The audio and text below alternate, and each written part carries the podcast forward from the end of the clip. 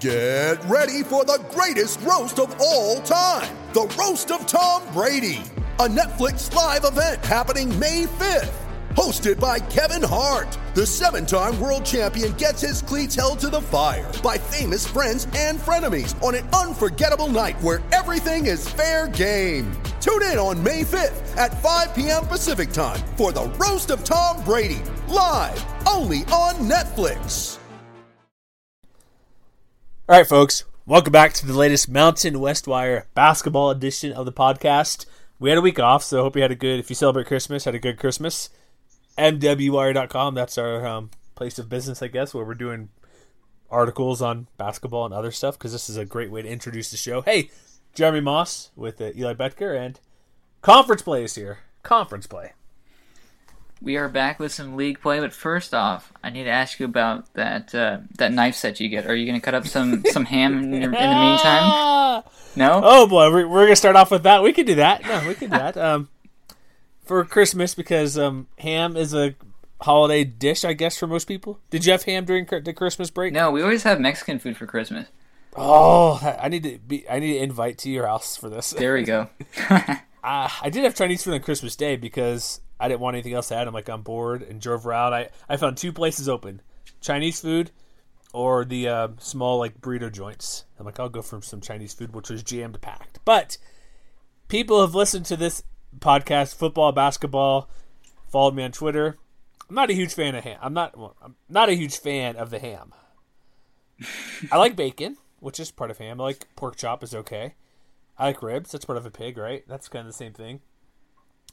Not a huge fan of. Not, I don't like the ham, and so I made a joke. Two two reasons I made a joke. A family member brought over ham and pineapple, which is usually I, I like that better than most. Together? You never had glazed pineapple, glazed ham with pineapple? Never. I've never even heard of that. You cannot tell me you don't you like ham if you don't, never had that before. That's like the only type of ham I'll, t- I'll tolerate. That's hey, that's not bad. with pineapple? It's is like this, is this a Texas thing? no, it's a glazed. Huh. You never had a glazed pineapple ham? No. It's actually it's actually not bad, except for the one I had Saturday, this past weekend. oh no. And I didn't say anything because this is my wife's sister, and she whispers to me, "This ham's not any good." I'm like, "Yes, victory!" So I took to Twitter, and said, "Hey, I got somebody convinced about not liking ham," and I was joking because I knew some people would react to it just because. But then I get, I guess, like every year since I've been married, I guess we get like uh, my wife's parents give like all the their kids or whatever couples like, "Hey, here's a knife or something from Cutco." Like, uh, eventually I'll have a set. I don't know when, or maybe I do have a set, but. I made she's like make a joke about ham like hey here's my because it's a carving knife and so like hey here's what I can do to carve some ham Man. but it's I like don't know if I'll live to see that day. I I will eat a ham sandwich if that's kind of weird like from lunch meat is that acceptable Yeah, it's acceptable. but I just I don't I can't see pineapple and ham together though. That just doesn't seem right to me. It's like pineapple pizza is that what you're getting at do, do, No, I, I can't tolerate pineapple on pizza either. okay Canadian bacon oh we'll look it up we'll put a poll or something on Twitter because I'm pretty sure I've had it in I've lived in multiple states in every state it's a thing so it's not just being from Texas or Houston or when I used to live in New York for a while it's like no it's a pineapple glazed ham is a thing you've, n- you've never heard of it Never heard of it. Oh my goodness. Let me just do a quick Google search here. Pineapple glazed ham. It pops up. Let's see how popular it is. Um, okay, maybe this one from Food Network. Don't. Okay, when you look at this first, um, don't look at the one with the cherry on top of the pineapple on the ham because that's terrible. Now it we're has, adding like, cherries to it too. Well, I, I put in pineapple glazed ham. First thing that pops up on Google, and we'll get to basketball shortly, folks. Eventually, we will. It goes place a cherry in the center of each pineapple ring and secure the clove or toothpick in a small bowl. Combine the brown sugar, mustard, and just enough reserved pineapple juice to make a thick glaze. I don't know where the cherries come from. I've seen it before, but it's a good thing. You just glaze it with. It's like taking the juice and glazing with it. That's basically what it is. Like brown sugar and stuff too. So, so it what type? looks cool. What at type of what type of ham do you have? Just plain ham? Yeah. Nothing too, I mean, just nothing too crazy. So I especially don't put pineapple or cherries on it. Interesting. Hmm. I don't know. You never heard of pineapple? Whatever. It's okay. Yeah, but I'll have to. I'll have to explore it at some point. give it a try. I'll just say this: when I see people at the Honey Baked Ham store, I'm like, suckers. What are you doing? like seriously, Mexican food, have ribs, have something good. Because I said this a million times, and I hope maybe people agree with me or not, but there's a ton of better food than ham, right? I mean, it's I mean it's like ham is similar to a good bowl of soup. Like no one's going to go tell their friends about this awesome soup they had. You know, Unless- unless it's like, clam oh, yeah, chowder. Decent ham. Clam oh, chowder, Okay, yeah. clam That's- chowder or that's- that's good chili you can brag about, but if it's like a good chicken noodle, no, sorry. Minestrone. What if I don't like soup? Is that is that is that okay as well, or is that a strike against me too? Ah, there, there are some bad soups, so I'll probably give you a pass for that. I like chili, but yeah, okay. So, so what type of Mexican food do you have? Do you make uh, tacos, burritos, carnitas? What do you? Yeah, do you we do? so we have like Mexican pizza tortilla things. So and then we have wait, wait. uh, describe that better because a Mexican tortilla pizza thing. yeah. So toast- Do you mean a tostada? No, I mean it's but it's basically a Mexican pizza. So you just have your your baked tortilla. You have um, meat, lettuce, tomato, onion, cheese, salsa, hot sauce, all that stuff on it. Just like a And then flatbread, then, but a soft shell. Yeah. Okay. Yeah, ex- exactly. And then um, an enchilada casserole of sorts, Mm-hmm.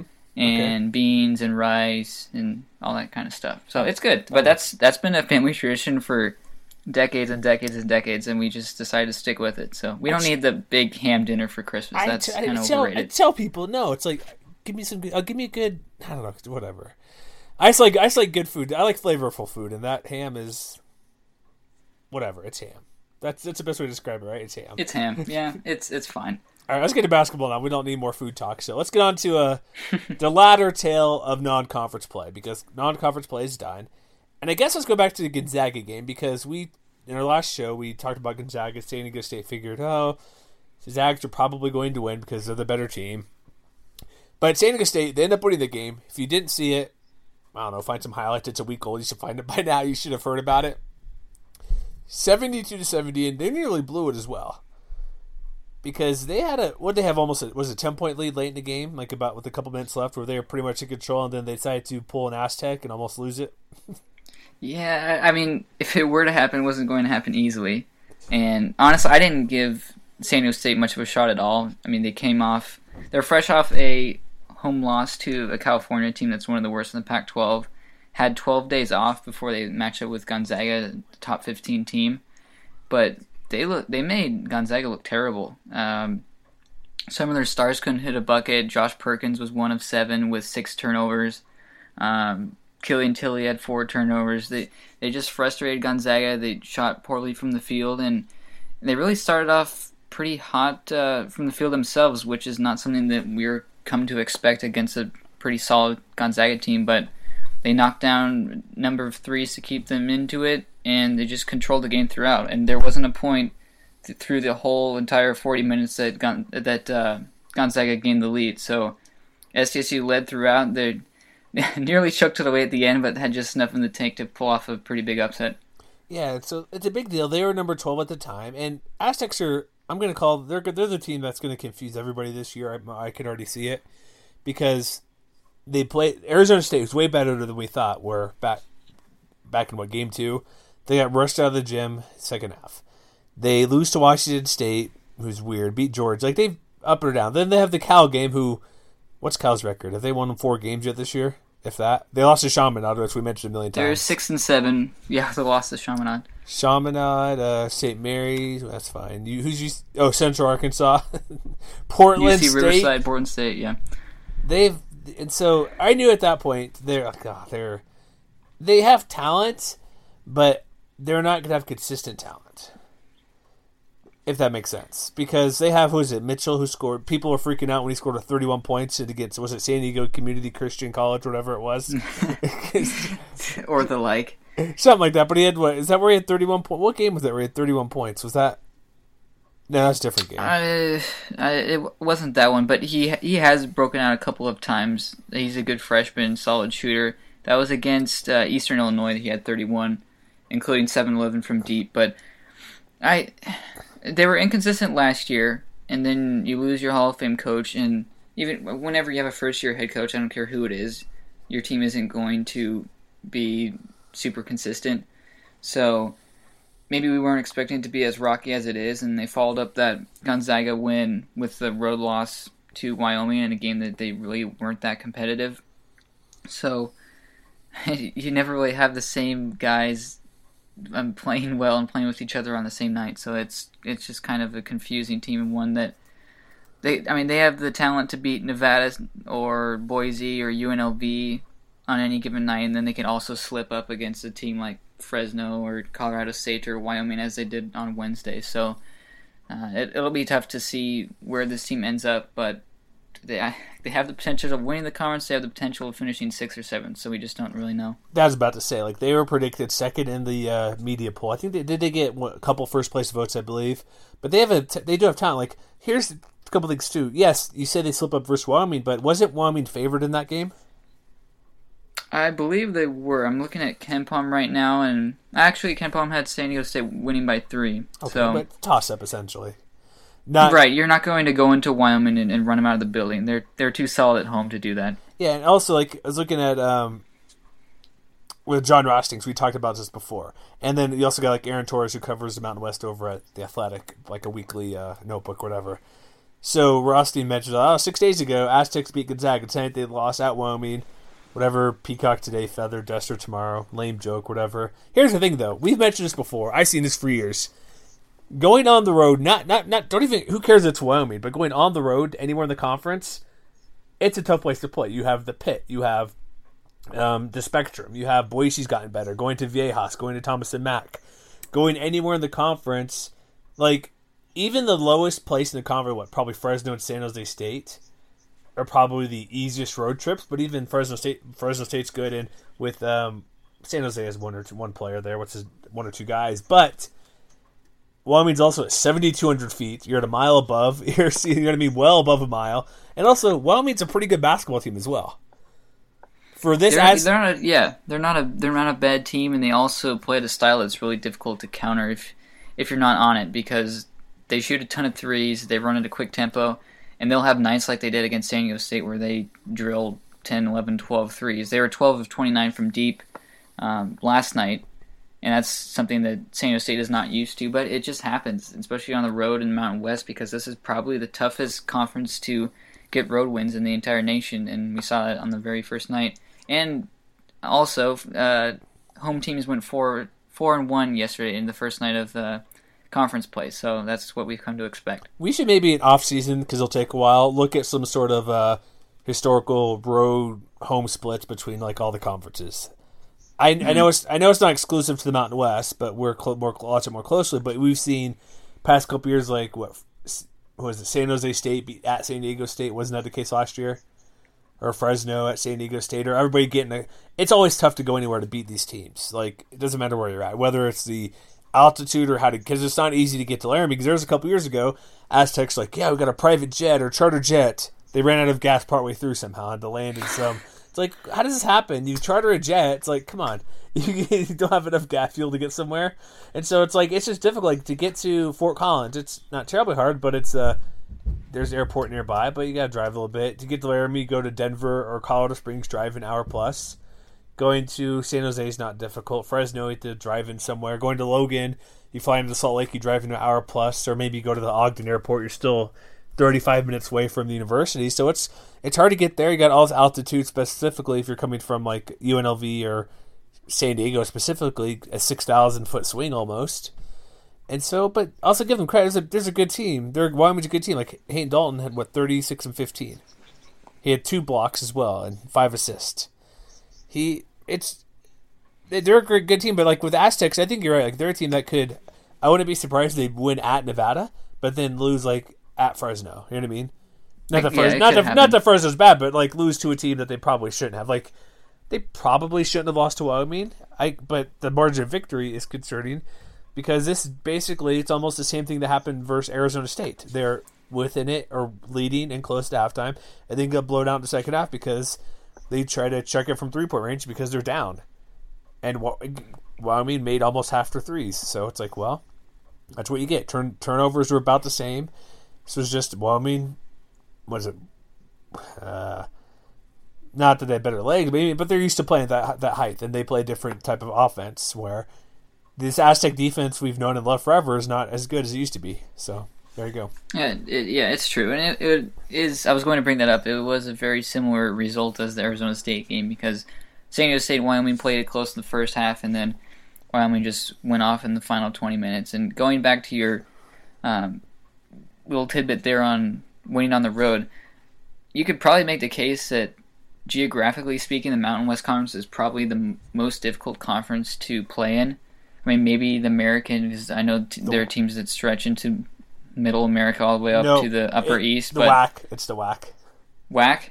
Oh, the- yeah, that's a good point. The- Chicago and all the way in the Bay Area. In South Texas.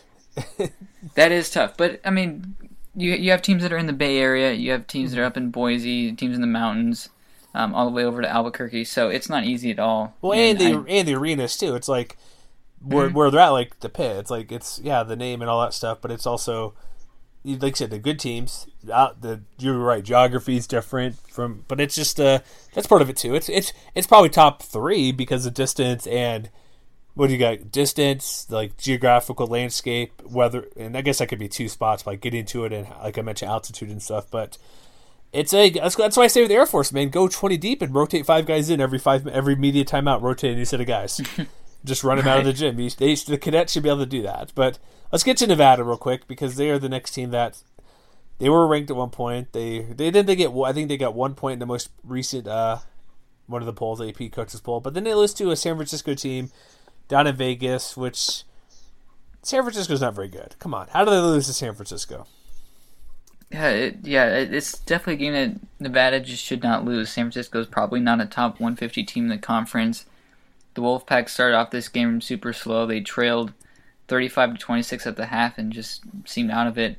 They did pull and, and make it close in the end. Uh, they did lead by four with less than or less than or around six minutes left, but just couldn't seal the deal. And I mean, sometimes with a team like this, you're gonna have a lot of guys that run ISO plays. They just spread it out and see what they can do with the ball, and sometimes the shots don't fall, and they didn't against San Francisco. But it, it's just hard to fathom that Nevada can only score 64 points against this San Francisco team. And I know that San Francisco is pretty solid defensively, but I mean Nevada just has no business losing this game.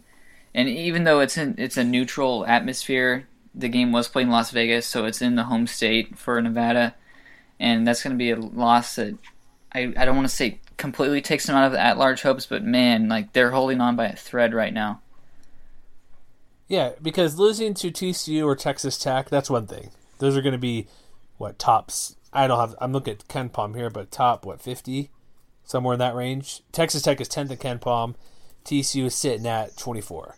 So they're going to be quality games, opponents. And then with the new RPI setup, both were um, away from home, neutral. So that kind of tweaks it a little bit for if they do if those two teams drop, which they probably won't because they're now in conference play themselves. But San Francisco has no place to go but down essentially, even if they keep winning, because they're in the West Coast Conference. You have St. Mary's has dropped a bit. Gonzaga's good but not great. Maybe BYU will become a something, become a become something because they what, eleven and two and they're a top sixty team at the moment. But then you're playing teams like what Pepperdine and they're like what 298 teams like that who are down in the 300 range of the West Coast Conference. So it's not that you lose to them, but you lose to a team like in a league where what half the league is worse than 200 at the moment right now. I'm looking right here, KenPom. Two, three, five of the teams are 200 or worse in KenPom. The the RPI will only drop, and Yeah. San Francisco already has losses to.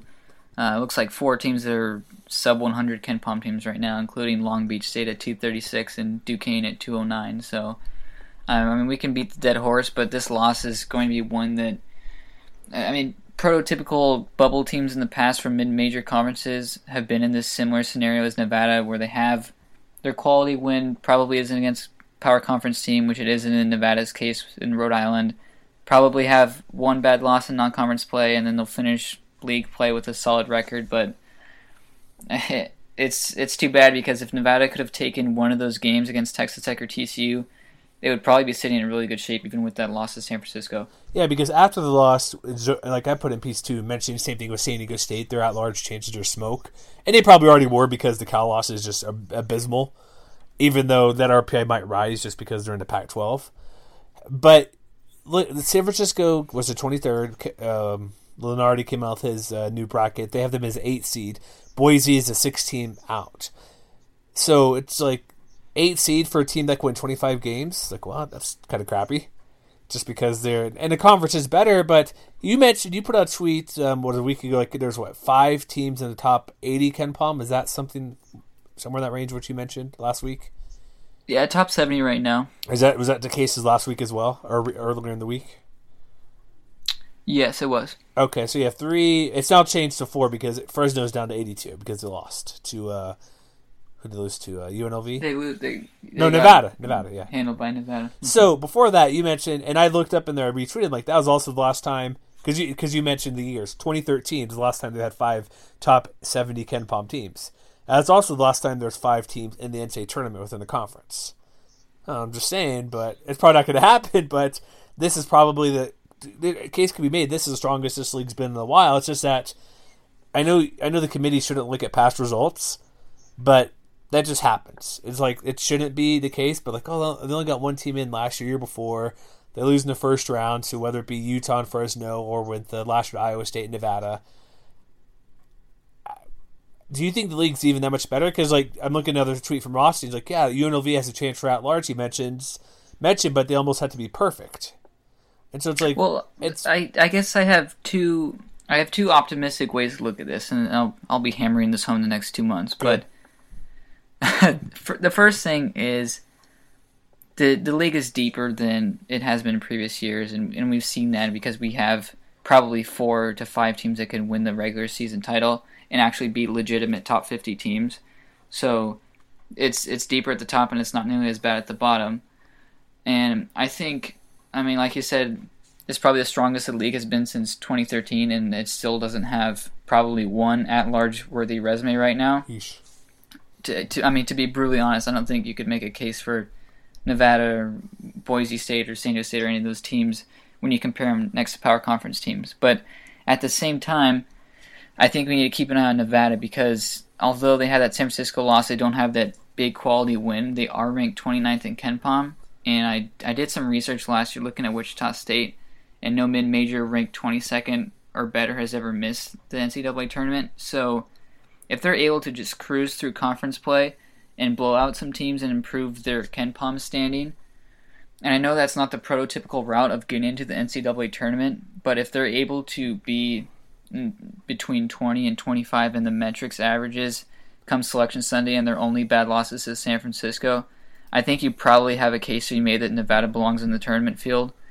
But at the same time, you can't really make that case for the other teams in the conference because Boise State, UNLV, San Diego State, Fresno State, all those teams are around 60 or worse, and there's just there's no way that they're going to go up 30 spots even if they go undefeated in a conference play. So, I mean, best case probably Nevada cruising through conference play and then losing the semifinal to a team that gets that autom- automatic bid, but that's a lot to ask because you, they're just so busy at the top, and there's a chance that Nevada could slip up against Boise or UNLV or maybe one of the weaker teams, just because, as we mentioned, it's so hard to win on the road. So let me go back to one more thing. We'll get to more games, both Rod Rothstein again, who mentioned like he goes. This is a couple hours ago, as of uh, Thursday. He says UNLV could have the best chance of Mountain West team getting an at-large bid. His reasoning because they have no bad losses. That might be the case, but what good wins do they have? You gotta have wins. You can't just yeah, have. It's exactly you, yeah. You can't have yeah. You lose to UNI, who's good, not but you lose to Arizona, who's not as good as it used to be. But yeah, what's Utah? They'll finish what? What? After they're probably the third or fourth best team in the Pac-12. Northern Iowa might win the Missouri Valley, but Illinois is terrible. It's like, what are you going to do? It's like, well, not terrible, but they're yeah, I mean, they're not going to Big Ten. I don't think this year. They're not what they used to be. They're about hundred RPI at the moment. I think if I'm last time I checked, but I don't think that tweet's accurate because yeah, they can navigate the Mountain West and like you said, they're 66 at the moment. KenPom, they're going to be top 30 to have a good chance. They're probably not going to get a top 30 team by the end of the season, right? Mm, I mean, Nevada. That's about it, though. Yeah, they but, get two shots against Nevada. So I mean, like San Diego State's still ranked higher than them. And so let me ask you this real quick, because you look at KenPom more closely than I do. What does it exactly include, really? Like you you I assume Nevada's higher partly because of who they have returning and things like that. But since we're 10, 15 games into the season, how could that really change for like UNLV or anybody to move up? Like, what could UNLV do, do to get up besides just win?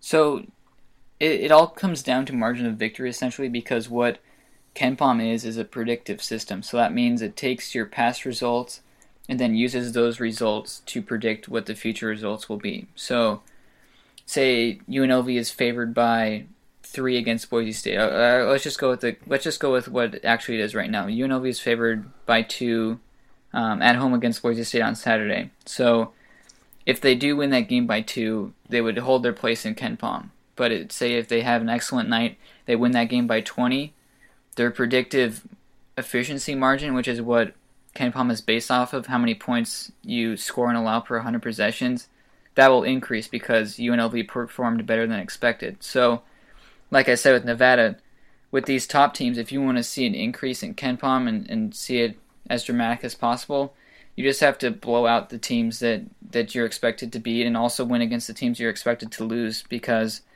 the system predicts how good you will be in the future. So basically, KenPom is predicting that UNLV at season's end will be the 66th best team. So if they're able to outperform expectations, then that number will continue to rise, or I guess decrease because you want to see your ranking decrease. But yeah, just just win as many games as possible and blow out as many teams as possible to improve your margin because it all comes down to how many points you're scoring and allowing per 100 possessions. So basically, you're going, you're competing against yourself, right? Exactly. Yeah. So if you're favored by two against Boise, you, I mean, you need to win that game by more than two points to even see a rise in your efficiency margin. So if you win that game by one, it really does you no good in terms of KenPom. Okay. So that's the thing. It's like who has good wins? Like the best win clearly Gonzaga, but it helps nobody because Aztecs aren't getting at large. What do you have an idea? Like I, I know you don't have the whole schedule, but what's the next best win? Is like is it beating Utah by UNLV? Has it um I don't know. It it'll probably end up being Boise State win on the road against ah, Oregon. that's right, Oregon. Yeah. And then if not, then maybe Rhode Island's win at home against, uh, or sorry, Nevada's win at home against Rhode Island. But Okay. like those are on the surface, those look like solid quality wins. But I mean, it's not. It doesn't push the needle on Selection Sunday because you have teams that are eighth, ninth, or tenth in the Big Twelve that have that'll end up having four or five top 25 wins, and that just doesn't stack up for the Mountain West. Yeah, so here you go, real quick: Rhode Island 45, yeah. Oregon 48, Utah 58. Okay. So those are okay, whatever. You know, what I mean, if you beat TCU, that's a top 10 win or top 20 win, but whatever, top 25 actually. So like even like even SMU has 26. Like SMU's 26. So like mm-hmm. the chances or had San Diego State able to play St. Mary's, they're 31 at the moment somehow. I don't know how, but they're 31. I, I, yeah, I don't know. And I mean, we can go back to the schedules and all that, which is obviously a big key to the puzzle uh, for the for the league because you only have so many quality wins as you have quality win chances. But the Mountain West has had their opportunities. I mean, if UNLV were if UNLV was able to pull off those wins in North against Northern Iowa and Arizona, and mind you, both were in overtime, so they obviously had a chance to win those games. They'd for sure be a top 20 team right now, and they'd be in a perfect spot for an at large bid. Um, Nevada, if they wouldn't have lost that game to San Francisco, and if they would have just won one of two against Texas Tech or TCU, which they lost by a combined 10 points, they would be in much better at large shape. So you can say what you want about schedules, and I know a lot of people have told me, like, well, maybe maybe these teams should start scheduling up more. And trust me, they're trying because they want to get as many quality wins as possible. But um, I've looked at how this conference has done against top 30, top 50 teams over the last two years, and I mean they they've come up short in at least 90% of the games. So um, it's tough love, but they pretty much have only themselves to blame for the position that they're in right now. And when you're a mid-major, you have limited quality win chances because you just can't. You just don't have the opportunities once you enter January and you have to play teams in your league. Yeah, because what could have changed a little bit is that, like, I know once you get league play, unless you're in a great league, your numbers aren't the fluctuation. We know it's going to be. They're mostly all going to drop, unless with KenPom, how it's predictive and you outperform what you're supposed to do.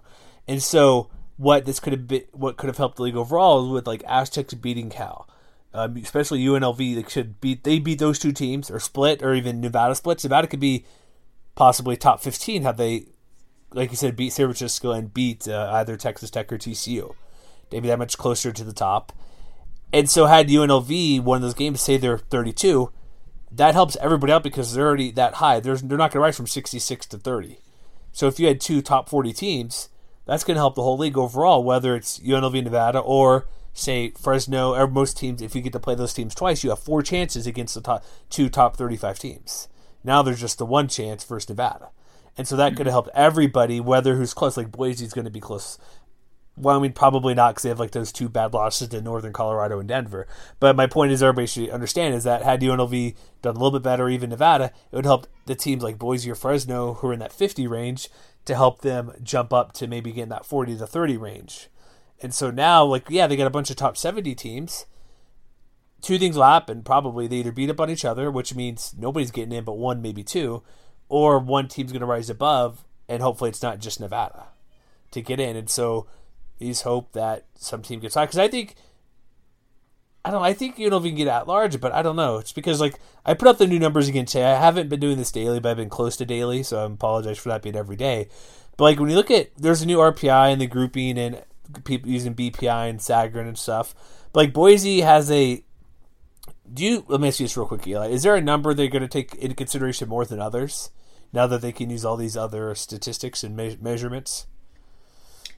So what they use for metrics on, on the team sheets, which is what the what the committee uses um, in the committee rooms when they select the teams, they have what you've done against certain RPI categories, like we've said, um, like with Category One teams, Category Two, and so on. So that is is paramount. You, I mean, that's the number one thing. But then you have your metrics average, which is the average of KenPom, BPI, and Sagarin, which is also important, and it, it has gained in importance over the last few years. But um, there isn't one that carries more weight than the others. I know Okay. KenPom is definitely the most prominent of the three, but it when you see it on the team sheet, it's just a combination of the three that's in one average. So when you might be 20, 20, and 25, but overall your average is going to be about 22, 23. So um, yeah, it's it's just an average of the three. So I wouldn't put Okay. too much stock in a certain one. I was just curious. I'm looking at those 3 here. Like Sagarin seems to like the Mountain West more than others because this is as of Wednesday night. So as after league play, and every every other play, obviously Wednesday. But they have Boise 37, Nevada 23, San Diego State still a top 40 team at 34 after that loss to Wyoming, and then they have then 36 for UNLV. And so they they like the, but again there's the average because then you have the opposite way where New Mexico is not not that they're going to make a difference, but there's like a 50 point difference almost between Sagarin and BPI, and then like 15 between them and KenPom, or San Diego State's a top, 61 KenPom team but 34 in B in uh, Sagarin. So, and also you mentioned the Group One Group One. There's only one of the whole conference. Nevada has the only Group One victory, and that's the home win versus Rhode Island. and that's and that's exactly why they're in the position that they're in right now. Because I mean, they haven't had a ton of opportunities, but they have had their fair chances against some of the quality win opponents. So, yeah, it's too bad, but that's just the state of the conference right now. Yeah, it's like, but they have, like you said, they have the chances because overall, every team has played, except for Air Force and San San Jose State. Everybody's played at least one Group One team. CSU's played four, Nevada three, New Mexico three, and this could fluctuate a little bit because it's a obviously rotates. But when league play, there could be a few more. But every team has at least one or two chances. Only Wyoming has one chance, and uh, San Diego State. But Wait, I no, mean, wait, this is why. oh, maybe I made an error. yeah, go for it. I think I made a little error when I did this. I'm pretty sure Gonzaga should be a Group One victory. Maybe that's a mistake, but or they will be. I don't know. Maybe their RPI is not that good for some reason at the moment because it was a home game, so that makes it a bit lower. And uh, just the point I was going to make is that I know we get flack for saying games are must wins and like the like the first full week of the season. I mean, in terms of I mean, we had Nevada, Rhode Island the first Monday of the year, but when it comes down to it, the games that we have in November and December, they are just as, if not more important than what you do in January and February, especially for the mid-major conferences, because you just don't have the opportunities once you enter league play to pick up some of these wins. So. Yeah, I mean, UNLV against Northern Iowa and Arizona, if they could get one of those, if Nevada could have gotten one against TC or Texas Tech, it completely changes the complexion of the rest of the season. And that's why we label some of these games as must wins or almost must wins, even though it's maybe the first week of December, because once you reach March, if your team sheet is blank of Category 1 and Category 2 wins, then, I mean, you're probably headed to the NIT. yeah. It's like I know they take into consideration last ten. I guess you're playing hot. Like, oh, maybe they're a better team, but within these conferences, it's like you have your opportunities for bigger wins. Yeah, I could say they're more important. Like I could say, like I'm not naive to say Rhode Island's more important than playing San Jose State for Nevada. It clearly is. Or playing Oregon for Boise State's more important than playing even Wyoming, just because your chances to improve your stock are greater against better teams. And so, like week one, game two, game five, those matter, like I said, if not or more. But uh, let's get to some stuff we did during the breaks. We didn't have a show last week. You and I and everybody else put together our pre or not preseason, but uh, we tried to shorten the name here, but are basically top ten players from non-conference play.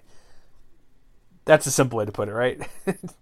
yeah, that's that came out pretty well. Better than what we tried to at the end of last show, which was uh, oh, it was tough. Yeah, it was a mouthful. Oh, I must not have that on our. Um... Oh, I, I didn't pin that, but we did our top players in the conference. Here we go, and we have over under win totals. We didn't get to either, but that's okay. So most outstanding player right now, we um, it's Brandon McCoy. He's playing the best by quite a bit. What's he? I mean, it, it, there wasn't even a there wasn't even really a second option because all of the staff members chose McCoy. So he was the runaway favorite, and he has been the best player in the conference so far. I guess if you're going with some, oh, great videos are playing. Hold on. Uh, don't you love that autoplay? But the next closest guy was was it a uh, Caleb Martin from uh, Nevada? That's about it. Who's next closest in any way in our list here? I believe. Yeah, we also had we had Caleb Martin, Deshaun Taylor, Chandler Hutchison, and Hayden Dalton rounding out the first team, and uh, we go back to the Hayden Dalton performance last night. Oh boy, he, he, went off, so he'll probably take a bit of a rise after that really nice performance. He'll probably be the player of the week on Monday.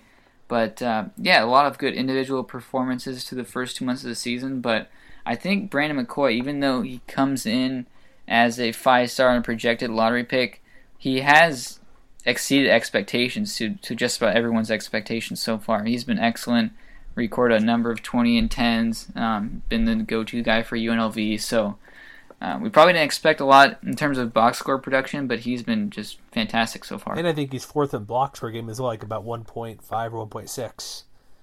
So what? So let's roll this into what I'm starting. So I finally, after I teased it for the whole season, preseason, I'm like, okay, I got to do it finally. Got to get this article going about. I'm going to put something together, which I started to already. Who's going to be the player of the year? And I piggybacked off our article we did with all the staff voting, but as of right now, it's Brandon McCoy, and I'm going to kind of look at something historically, like every week or close to every week. So if you see my last article, it was basically looking at, hey, who's won the Player of the Year since uh, the league formed back in 1998. So it's 20, basically almost 20 years. There actually are 20 players because two co-champion or co, not co-champion, but uh, two co-players of the year. Believe it or not, folks, there was an Air Force player who won Player of the Year at one point. So it's uh, oh, what a time! Yeah, Nick Welch when they won the conference but lost the first round of the Mountain West tournament. So, so mm-hmm. I went through all those. So here's what I found out. I, I, because if McCoy's going to win it, which may or may not happen just because who knows? It's still early, obviously. Here's the thing: if you want to be a center, do you know? I know you looked at this list, but there's only been two, three centers ever who's won this award. You've had, uh, maybe maybe four, no, three. You have uh, Nick Welch, Air Force, the one Air Force guy. You have uh, Rafa Araujo from BYU, or I'll say Raphael, but it's really Hafa. That's what his real name goes by. Or Luke Luke Nevill of uh, Utah. And Andrew Bogut, technically a power forward, but he's kind of a center. Or I guess he's both, but so there's been four. But the most common position is shooting guard because if you look at the past decade, essentially, you have uh, Jamaal Franklin, Kendall Williams, Xavier Thames, Derrick Marks, Marvelle Harrison, uh, Gian Clavell. Clavell. So I went through all this stuff. You have to be a guard typically to win, so that's out of the norm. And also, which is very interesting, which I figured most people know, you got to be in a good team to win the league, right? To win your league champion or league player of the year, you got to be good on a good team as well. But what I found out, it to be first or every guy but two was first or second. And that's been the case. I mean, recently too. I, I Marvelle Harris wasn't first or second, but for the most part, yeah, yes, most of those yes, other guys no, have re- been regular season. He was, yeah, regular season. Fresno State was, um, they were uh, second place that year, weren't they? Or was, ah, I thought or, I thought they were third, fourth, but they did win the uh, conference tournament. Maybe oh maybe that was the other team because there was only uh, it's very rare. Where I'm gonna check right now because I, I don't want to make an error in that piece, but it's possible.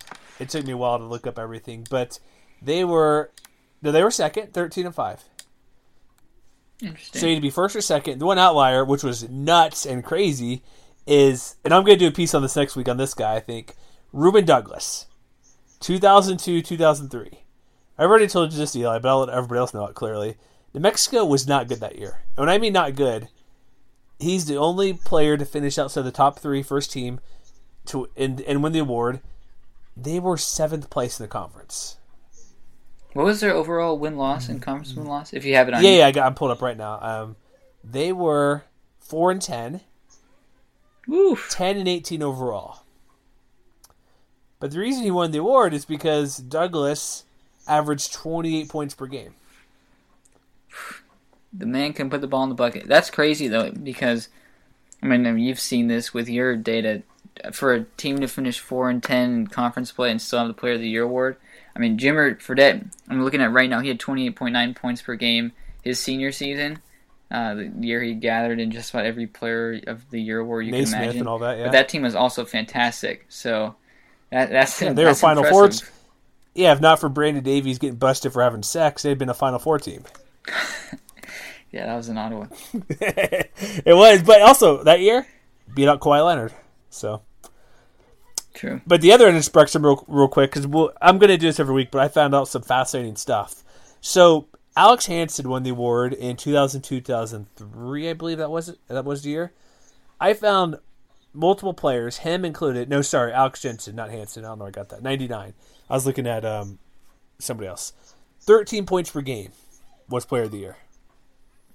I found I was going through all the stats to average them out, which I'll do another time. But I found at least three or four players who didn't even average 15 points per game who are Player of the Year, just because they're considered the best player on the best team. Which which season was it that um, what did you say Jensen that won the 99 2000. 99 or 2000? I'm I'm curious. I'm curious now what the other players did that season. That's what I'm going to look at too. That's what I'm going to find out. Like, what did when Douglas won it? What did other players do? What did this guy do? Like, he was average. No, sorry. Yeah, he was 13.1 points per game, seven and a half rebounds and three assists, and he was uh, he's a good shooter, 61 percent from the field. So it looks like you did have eight players that were qualified. So a qualified tentatively means like 20 games or more Mm-hmm. that had 15 or more points per game. So that is interesting that the award went to a guy that averages 13 points per game. Well, they won the conference that year. So I guess what uh, what would be your initial takeaway then for this season? Like what we've seen so far from some of the guys we mentioned on the first team or maybe even the second team. How do you think what you found in the past could reflect maybe what ends up happening in this year's uh, Player of the Year voting? It's still early, but like I said, um, uh, clearly the number one option is being number one criteria, in my opinion, is being first or second in the conference, which leads me to believe like Caleb Martin could be in the mix clearly, not just on talent, but like the outside criteria. I, I don't know if UNLV will get there, but Brandon McCoy, UNLV is clearly a top four team at worst. I would say right now. Is that fair to say for them? Definitely. So I would say so. If we look at right now, so let's just go by KenPom real quick. We'll go to the top teams right there. So if we go, I know it's not exact science, but Nevada, I give you Caleb Martin, uh, Chandler Hutchinson. I don't think anybody from San Diego State, but then you have Brandon McCoy. No. If I'm gonna go for an outsider, I don't know, Hayden, Hayden Dalton perhaps, but from what I've seen so far, and I'm gonna look at more data as well, like go through those years, but from this first week, I would say it's going to be somebody from either Boise, UNLV, or Nevada. But you got to finish top two because every again, there's 20 times this award has been handed out to a couple co-players of the years. There's been 18, so two of them, all but two finished first or second. So unless you have an amazing season, like let's say McCoy goes, UNLV finishes fourth, and he averages say 22 and 12. He could win the. He could maybe win it. Do you do you think the fact that UNLV was just atrocious last year, he comes in and completely transformed the team? Do you think that could potentially help out his voting a little bit? I would think so, but also think about too how many other players do they bring in as well, not just him. Like True. like Jovan Mooring's now eligible and all those transfers that came in too. No, I think there's a little bit to that as well, but because they were that bad last year, but it it's not like they say they brought in one or two guys, maybe graduated with just one or two. It's almost the same team. This is a completely different team. But I think that will still be in the mind. Oh, they're that bad, but this guy's doing this, and he's a freshman. But so far from what I've seen, it's going to be if I'm going to pick, it's going to be Caleb Martin, Hutchinson, or it could be a, ah, geez, uh, McCoy. But that's just after one week. I'm going to look at next week. Like, what am I planning next next week? Let's look at every statistical category from each winner. So, like, I'm going to average like Jensen and Douglas will balance each other on points per game, or Jimmer Fredette scoring 30 points per game and averaging compared to everybody else. So that's something to look at mm-hmm. next. But right now, basically, you got to be a guard and be on the top two team. That's the basics I've seen so far. And so that really means just Mark, not even Mark, what Hutchinson fits that basically. Mm-hmm. So maybe yeah, and he came in. He came in with all the preseason Player of the Year votes too. Mm-hmm. So maybe that could could account for something as well. Could be, but that's what I've seen. But I'm gonna do something every week, like po- average points. I'm gonna go look back at that season with Douglas. Look at some, like you said, with Jen- with Jensen that one year where he scored 12, 13 points and was the Player of the Year. So I'm gonna look at where did you find those numbers as well, real quick, just so everybody else can look at it, plus myself. Were you at Sports Reference? Yeah, Sports Reference. If you just go to the Mountain West Conference Index, you'll have all the 19 seasons up there and they have player of the years listed to the right, so it's really easy to. So I so I took the long way to look this up. I went year by year. Man, so you went to. I should have sent you a couple links. Dang it! Play it. You went to Play Index. You said. Or play. It's if if you go into Sports Reference. I mean, you can go on the type, uh, go on the top and just type Nevada or something, so you can get to the Mountain West page. Yeah, I'm on the Mountain West and page so, for 2000 2001. Okay, so then you can go and click on Mountain West Conference Index. So it should be uh, should be highlighted to the left, and then once you get into that page, it will show all the seasons, and you can go in and directly click. Yeah, I took a longer way to get there than I did. I, well, I was on Wikipedia. That gave me the same thing. Maybe my stats I was looking at, but uh, no, that's good. So that's a little bit, a little bit better info. So yeah, you got Lee Cummard, Jared Giddens, but yeah, we're gonna look in through and see. Oh, the regular season champ. Okay, there's like there's some tri champs, so which makes a few things different. Like uh, when Mekeli Wesley won in 2000, 2001, three teams tied. So but yeah, we'll keep looking for that. I'll find out a unique way to look at who could qualify this week. But here's one guy. Um, if I'm gonna, if we're gonna go for a Ruben Douglas type year, um, who's the best player in San Jose State at the moment? Is it what Ryan? Um, what's his name? Yeah, Ryan Welage. Welage. Got to Got to be your go-to guy. What is he average? What, what is he average so far? He's only about 15 per game, right? Something like that. Uh, he he's averaging a bit more than that. Last time I checked, I think it was around 17 I'm getting to it right Here now. we go. He's yeah, at uh, eighteen point three points per game. So if you're gonna have a guy on the outside like him, I would even say maybe Hayden Dalton might be that fringe guy. I would say if you can get to, um, if Welage is going to get it, he's going to average at least like 27 per game, like a double double somehow on any category. Yeah, I, so. I, can't. Yeah, I can't see that one happening. I'm just saying, but that Hayden Dalton, I think, I think so because he he would already have two Player of the Year awards after uh, week, yeah. this next Monday, and you'd only be one of two players in the conference to do that alongside Brandon McCoy. So he, yeah, he's more the outsider yeah. that could get it than anybody else. I'm thinking. I mean, when I mean outsider, I mean based off what I've seen first or second place finish, because mm-hmm. well, I mean, honestly, they're probably not going to be that, but they're going to be a thorn in everybody's side because they already beat San Diego State, so. They, I think Wyoming could realistically go nine and zero oh at home and nine and zero oh on or oh, and nine. on the road this year. The ultimate. It, it's it's possible. You think so? I, um, Who's the road? I mean, this team Who... struggles on the road. I looked at their road games and, and they're not too easy either. So they they have at Nevada, okay, at New Mexico, at Utah State, at San Jose State. That's at San Jose State and at New Mexico are probably the ones that they can win. Um, besides that, they're at Colorado State, at UNLV, at San Diego State, at Fresno, and at Boise. I can see them beating winning three of those. CSU. They they could lose. they they they could win every game at home, and they could probably lose every game on the road.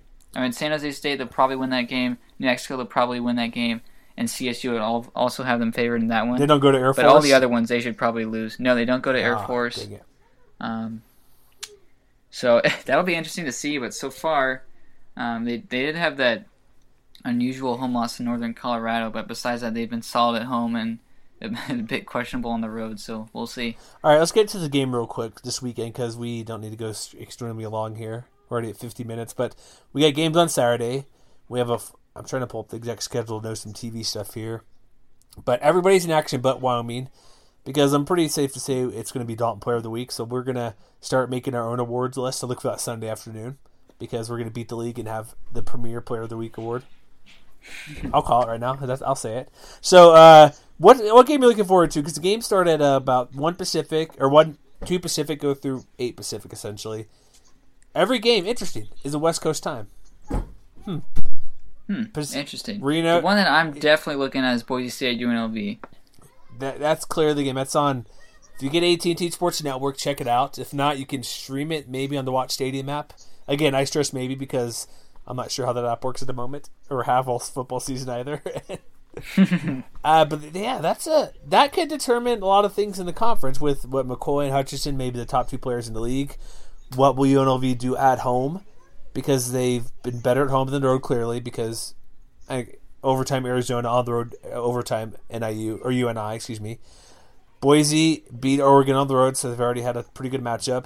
I think this game, like you're correct, could be one that I know it. We meant okay. We can do the hyperbole. Oh, it's an important game, but like you said before, November 10th and December 31st are going to be equally as important for the most part, if not more, depending who you're playing.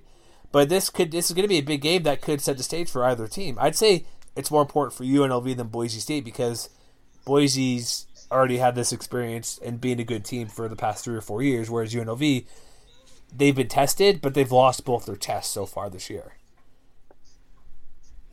Mm-hmm. That's fair. I think these teams match up pretty closely with one another. They both have size in the front court. Um, when they do take their threes, they're pretty efficient. Tempos will be a bit of an interesting facet to the game because Boise likes to slow it down. UNLV will be running, of course, but it'll be an excellent matchup. And I think, I mean, for sure, whoever loses this game, you can knock them out of that large hopes if if you haven't already. Um, but it's it's just a massive game between two teams that should probably finish top three in the league. I'm curious how UNLV defends Boise State on the perimeter because, as we know, the Broncos have a ton of shooters, but UNLV has just done an excellent job defending the three ball this year. Um, on the boards, that'll be interesting as well because UNLV they've had their struggles def- um, the defensive rebounding side, and that's something that Boise State does pretty well. And Boise State also um, excellent defensive rebounding team. Actually, looking right now, they lead the entire country in defensive rebounding percentage. So. Mm they don't give up a lot of uh, offensive looks for the opponents. So UNLV could have a really difficult time scoring second chance buckets, but yeah, this one should go down to the wire. I think it'll be a fun one. So who's going to guard uh, Brandon McCoy then? Because I've made the uh, assertion earlier, one of our shows, that he's got to play zone on him. Don't double him, but play an actual zone where you can essentially double him. But because here's what you can do with the zone: you can make uh, you can be comfortable in the zone because oh, I got just one guy behind me. But then it's depending what they do, whether it's uh, the variation could make a difference. And I think it's going to make him be uncomfortable the whole game. And I think that's the way to do it. I bet they, I bet they could do a matchup. Like I think they'll do a mix of that defense throughout the game, as particularly if he starts going out. But I think what Boise's going to do, they're not going to adjust to him. They're going to play whatever their normal defense is for at least the first timeout, the first uh, the first four, and then they'll make some changes. I think that's the best way because why make yourself uncomfortable when you should play your own thing and then maybe change later if it's not working? I, I think that's probably the wise thing to do. And Boise State, it, it's not foreign for them to switch into the zone. They've done that a number of times. They did their last time out against Colorado State, so they do have experience playing in a zone, and it's been for the most part effective. So if they are having trouble defending McCoy and Houston down low, they could potentially switch into the two three like they have. Um, and I mean, two three zone is it is occasionally problematic for grabbing those uh, defensive boards, mm-hmm. but that's something that Boise State does better than anyone in the country right now. So I think they'd probably be comfortable switching into a two three zone if they need to, but otherwise they'll defend straight up, and they, they should have a pretty good counter for the UNLV offense. Yeah, it's it's, it's just what I want to see because if you can rebound great, like they do, like if you switch up a defense, you maybe not play all the time. It's they'll be okay. So real quick, um, I say that a lot. Real quick, I should stop doing that. But ESPN's BPI index. Have you looked at that yet for this game? I haven't. No, this put, the fun part of the show where I look terrible at my prediction. It's okay. Sometimes with Matt, I make out I make an outrageous comment just because I know it's completely wrong to hear him laugh. Um, just because typically, if I'm if we bring this up, you know, it's going to be some sort of extra, extremity or extreme an extremity, mm-hmm. not extremity. That's like a hand or a foot. an extreme. I'm not feeling great. My, I think my, I need some more cough medicine. The past this past hour has been getting to me, talking too much. But what? Okay, UNLV is at home, so you're probably assuming they're the favorite. What is the matchup predictor favored um, UNLV by? Or the percent? No, I'm sorry, the percentage of victory because that's how they label it here. All right, so for a quick flashback, I predicted that um, that Gonzaga would be an 86% favor over uh, San Diego State. That one didn't quite pan out. That was what like So, sixty, I'm almost really a toss up. Wasn't that like fifty-seven percent? I I think it might have been even lower than that, honestly. Okay, so what is the? So what do you I'm got? playing with house money right now because I have nothing to lose.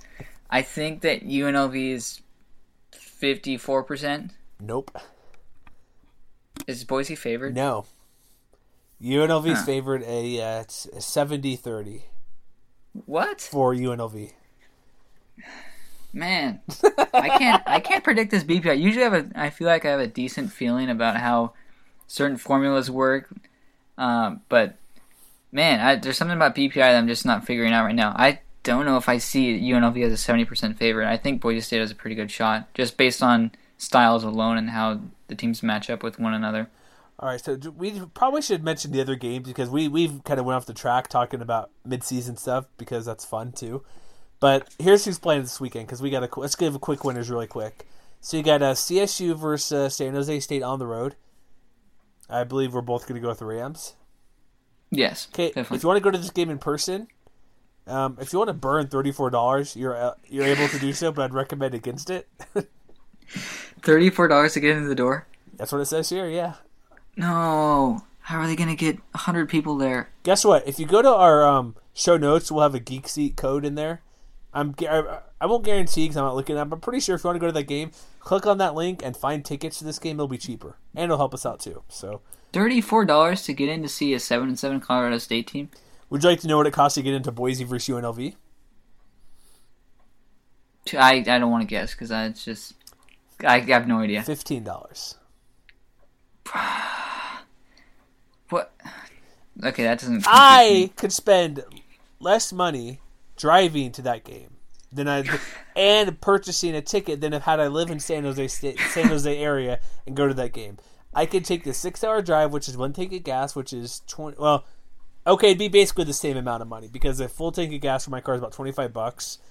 Okay, I might spend a few more dollars, but the entertainment value would easily exceed that.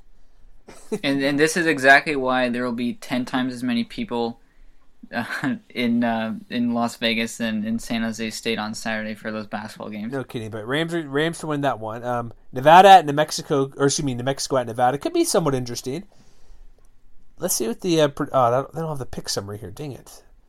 I wish I could pull that up, but that that's probably my number two game. That's a game that cl- kicks off, or not, I'm sorry, football season here. Sorry, two p.m. Pacific time. I'm not gonna have you guess it, but BPI 94 percent chance for Nevada. 94 percent. Yeah, I, I can see that. You think- I don't think New Mexico stands a chance. Then we got Air Force Fresno. Fresno should win.